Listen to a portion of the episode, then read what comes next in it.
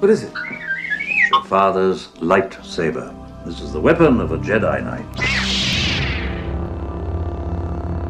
Hallo, liebe Star Wars-Freunde, hier ist Nien Noob.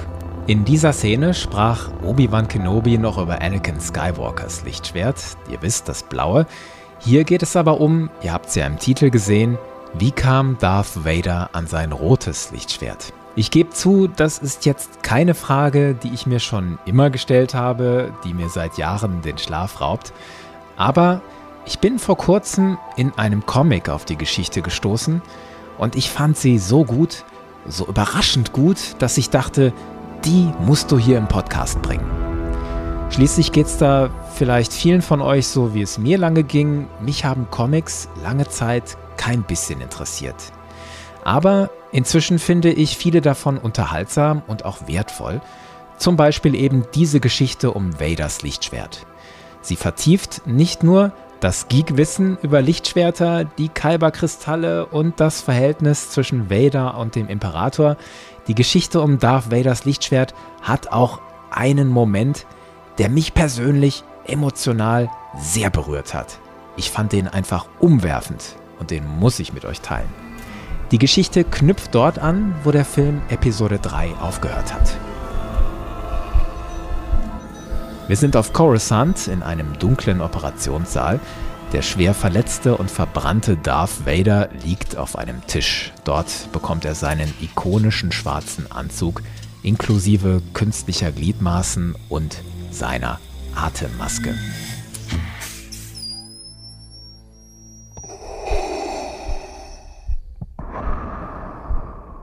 Und der Imperator erzählt Vader vom Tod seiner Frau, von Padme. It seems in your anger you killed her. So, der Film wechselt jetzt den Ort und er springt auch in der Zeit. Jetzt stellt euch vor, wir könnten in diesem Raum bleiben. Auf Coruscant mit dem Imperator und dem frisch transformierten Vader. Es gibt einen Comic, der genau das mit uns macht. Darth Vader Imperial Machine von Charles Soule. Das ist der erste Band aus der Darth Vader Serie von Charles Soule. Die wiederum ist eine von aktuell zwei Darth Vader Comicserien, die von Marvel publiziert werden und die auch Teil des Kanon sind. Die Geschichten in diesen Comics zählen also. Und viele davon sind lesenswert, finde ich. Manche sind auch etwas befremdlich. Aber ich schweife ab. Wir sind in dem Raum auf Coruscant mit Vader und dem Imperator. Vader hat gerade vom Tod seiner Frau erfahren und die ersten Szenen dieses Comics zeigen dieses wütende No des entfesselten Vader. Und dann passiert es. In seiner Wut wendet sich Vader gegen seinen Meister. Er drückt Palpatine mit der Macht weg und klagt ihn an. Vader, ihr habt mir gesagt, ihr könntet Padme retten. Der Imperator wiederum belehrt ihn, Padmes Tod sei ein Geschenk für Vader, er hat dir Schmerz gegeben. Und dann fragt der Imperator, wirst du dieses Geschenk nutzen oder wirst du sterben? Will you live, heißt es da wörtlich. Vader antwortet, I will live. Der Imperator, good. And now. Der Imperator zwingt Vader mit seinem Force Lightning zu Boden und er teast ihn geradezu. Where is your lightsaber? Use its power. Defend yourself. Und da muss Vader einräumen, dass er sein Lichtschwert an Obi-Wan verloren hat. Auf Mustafa. You were the chosen one!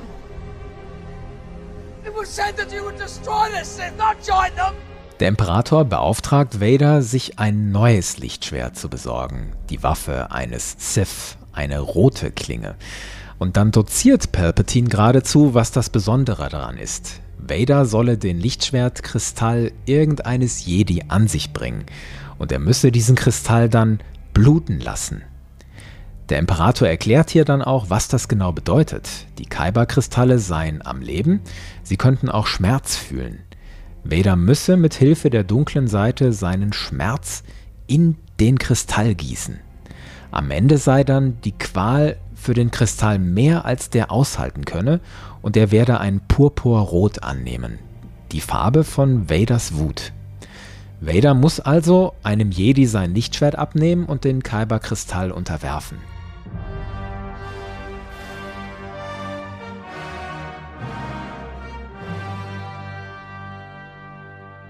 Dieses Konzept übrigens, dass Sith ihre Kyber-Kristalle bluten lassen, ist noch relativ jung, aber nicht in diesem Comic von 2017 etabliert worden. Etabliert wurde dieses Konzept ungefähr ein Jahr früher in dem Roman Ahsoka. Ahsoka, das wisst ihr, die frühere Padawan von Anakin Skywalker, über die man eigentlich auch mal einen Podcast machen sollte. I know you believe in me, Anakin, and I'm grateful for that. But this isn't about you. Jedenfalls, Ahsoka sagt in diesem Roman schon genau das. Die roten Kristalle seien korrumpiert durch die dunkle Seite der Macht. Die Sith würden das auch Bluten nennen. Und Ahsoka zeigt übrigens später auch, dass man diesen Prozess umdrehen kann. Aber das ist ein Thema für sich. Jetzt zurück zur eigentlichen Geschichte. Darth Vader soll also einem Jedi das Lichtschwert abnehmen. In dem Comic Imperial Machine braucht Vader dann eine ganze Weile überhaupt erst einen Jedi zu finden. Ihr wisst ja, das ist die Zeit nach Order 66. Die Jedi sind so gut wie ausgelöscht. Durch ein paar ziemlich spektakuläre und auch recht fiese Manöver spürt Vader dann doch einen bisher unbekannten Jedi auf. Meister Kirak Infilar. Der lebt in einer Art selbstgewähltem Exil und ist deswegen der Order 66 entgangen. Allein dieser Meister in Filar ist ein Blick in den Comic wert, finde ich. Das ist ein alter, muskulöser Kerl mit weißen langen Haaren und einem weißen Bart. Der wird eingeführt als ziemlich mächtig und auch ziemlich schlau. Der setzt Vader auch übel zu. Man sieht Vader zwischenzeitlich erniedrigt und zertrümmert. Er verliert ein mechanisches Bein und seine Maske wird so beschädigt, dass ein Auge freigelegt ist. Doch durch einen fiesen Trick bezwingt Vader schließlich Meister Infilar und nimmt ihm sein Lichtschwert ab. Es ist ein grünes und der Griff ist fein geschwungen und golden. Sieht also ganz anders aus als das schwarz-metallische Vader-Lichtschwert mit der roten Klinge, das wir kennen. Wie wird also aus Master Infilars Lichtschwert Vaders Lichtschwert? Das sind im Grunde zwei Schritte, von denen auch nur einer in diesem Comic Imperial Machine vollendet wird. Vader fliegt nach Mustafar. Das ist der Ort seines größten Schmerzes. Dort hat er seine Frau so gut wie getötet, dort hatte er seine große Niederlage gegen Obi-Wan Kenobi, dort wurde sein Körper so übel verbrannt und verstümmelt. Dorthin, nach Mustafa, fliegt Vader, um dem Lichtschwertkristall seinen Willen aufzudrücken. Und diese Szene ist fantastisch.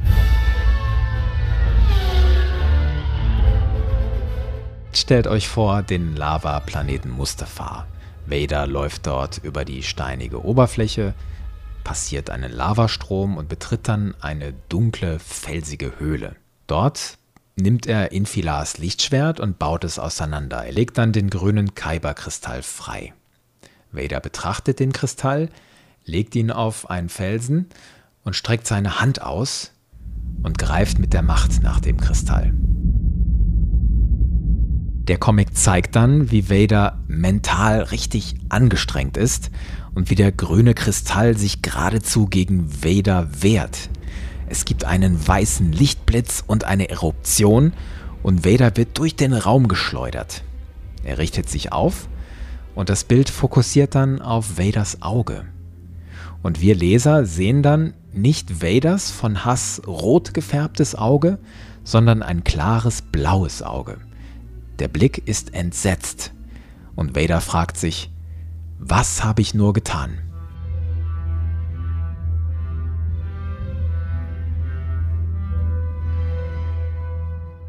Das muss man erstmal schlucken. Die Macht des Kyber-Kristalls ist so stark, dass sie Vader massiv an seinen Taten zweifeln lässt. Vader rappelt sich dann auf, schleppt sich zurück zu dem Kristall und was macht er? Er baut ihn wieder ein in das Lichtschwert von Meister Infilar. Dann gibt es einen Szenenwechsel.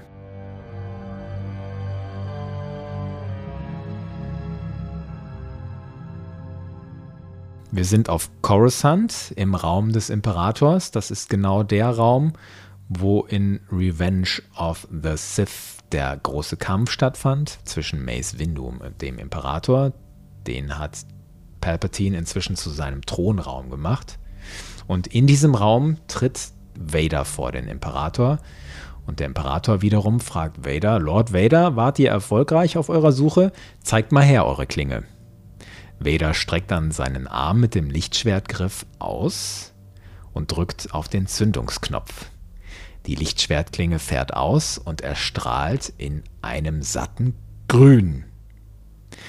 Der Blick des Imperators verfinstert sich. Ah, ihr habt also eure Entscheidung getroffen. Vader sagt, das habe ich. Der Imperator zündet dann sein rotes Lichtschwert und stürzt sich auf Vader. Die beiden kämpfen und Vader streckt am Ende den Imperator nieder. Wir sehen den Imperator leblos am Boden liegen, mit weit aufgerissenen Augen und offenem Mund, und aus dem Mund fließt Blut. Vader hat den Imperator getötet. Das ist schon verrückt. Ich bin schon abgedreht dabei, aber es wird noch verrückter. Szenenwechsel. Diese dunkle Lichtstimmung aus dem Raum des Imperators mit dem Dunkel und dem Rot, die ist vorbei. Wir sind jetzt in einem hellen blauen Licht auf einem Planeten mit strahlendem Himmel, leuchtenden Sternen und sanfter Vegetation.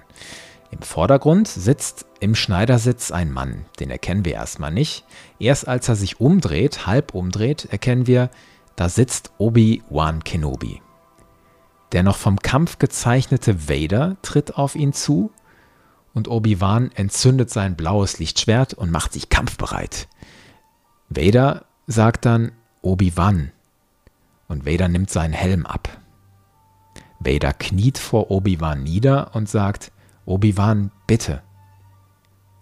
Kenobi, der gerade zum Schlag ausholt, erkennt dann seinen Schüler, hält ein und sagt, Anakin.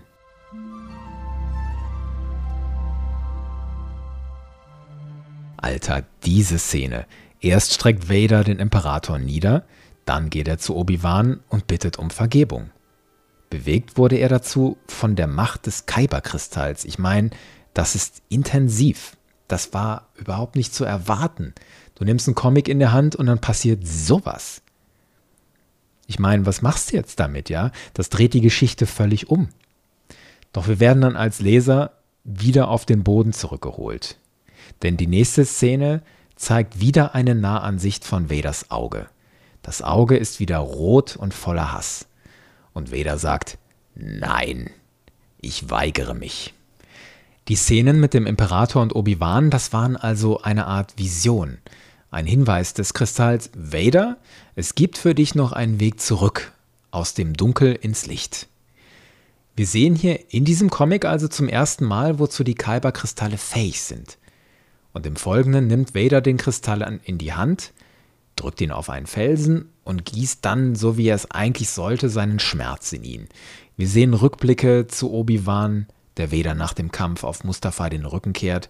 Wir sehen, wie der junge Anakin seine Mutter zu Grabe trägt. Wir sehen Padme in einem Rückblick und wir sehen den Imperator. Zwischendurch immer wieder Vader, wie er den Kristall auf den Felsen drückt, mit beiden Händen und Kraft angestrengt, zwischendurch immer wieder weiße Blitze und am Ende schreit Vader auf und vom Kristall gibt es eine Eruption und die weißen Blitze färben sich rot. Vader hat den Kristall bluten lassen. Danach geht er nach Coruscant und zeigt Palpatine seine rote Lichtschwertklinge und er erkennt Palpatine als seinen Meister an. Hier ist also das Verhältnis zwischen Vader und Sidious erst einmal geklärt. Vader hat sich so tief ins Dunkel gestürzt, dass es für ihn kein Zurück mehr gibt und er will jetzt von Sidious die dunkle Seite erlernen. Irritierend fand ich als Leser zu diesem Zeitpunkt, dass Vader eben noch nicht sein Lichtschwert mit dem mächtigen dunklen Griff führt, sondern zwar eine rote Klinge, aber eben noch dieser elegant geschwungene Griff von Meister Infilar. Die weitere Transformation der Klinge, die wird auch nicht in diesem Comicband Imperial Machine gezeigt. Da geht es vielmehr dann um die Inquisitoren, die Palpatine heimlich aufgebaut hat. Das sind die, die man auch in der Serie Rebels gesehen hat. Fürs Erste bleibt Vader bei diesem Lichtschwert mit dem Griff von Meister Infilar und er nutzt es dann auch in diversen Kämpfen, zum Beispiel in einem Showdown gegen den Grand Inquisitor. Nein, die Geschichte der Klinge wird erst weitererzählt im Band 2 der Darth Vader-Reihe von Charles Soule, die heißt Legacy's End. Die Story ist aus meiner Sicht vielfach interessant und auch recht facettenreich, aber ich konzentriere mich hier auf den Lichtschwertgriff. An einer Stelle wird Vader nämlich in eine Falle gelockt. Er wird auf den Planeten Cabaria gerufen, weil dort angeblich ein Jedi gesichtet wurde.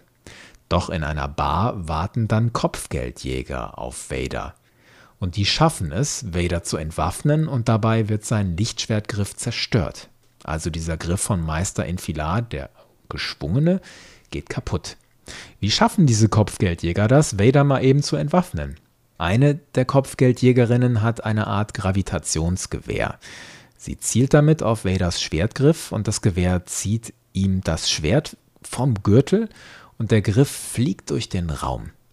Vader greift dann mit der Macht nach dem Schwertgriff, der bleibt mitten in der Luft stehen und dieses Zerren, das Ziehen in die eine und das Ziehen in die andere Richtung zerstört den Griff schließlich.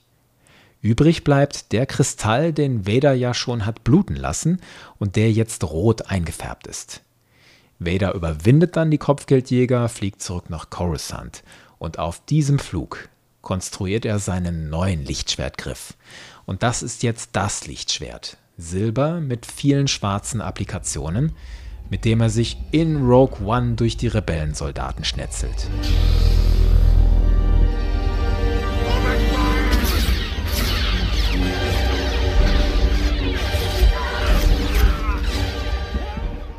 mit dem er Obi-Wan Kenobi niederstreckt.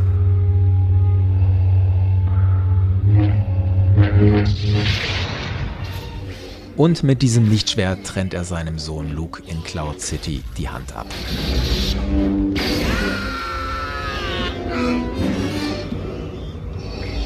There is no escape. Don't make me destroy you. Diese Klinge führt Vader dann bis zur Schlacht von Endor. Auf dem zweiten Todesstern im Thronsaal des Imperators trennt ja Luke Vader dann die Hand ab. Das Lichtschwert fällt in den Schacht.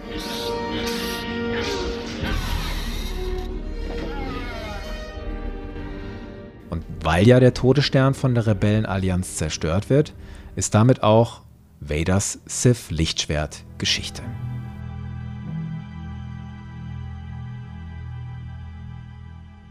Ich finde, die Story um Vaders Lichtschwert zeigt beispielhaft, wie sehr die zum Zeitpunkt dieses Podcasts doch noch recht neuen Comics das Star Wars-Universum vertiefen und erweitern können. Und glaubt mir, ich habe hier noch diverse richtig coole Sachen ausgeblendet. Da ist doch einiges in Bewegung gekommen, seit Disney Star Wars übernommen hat. Es ist viel Neues auf dem Markt. Ich weiß, man muss nicht alles toll finden, das tue ich beileibe auch nicht.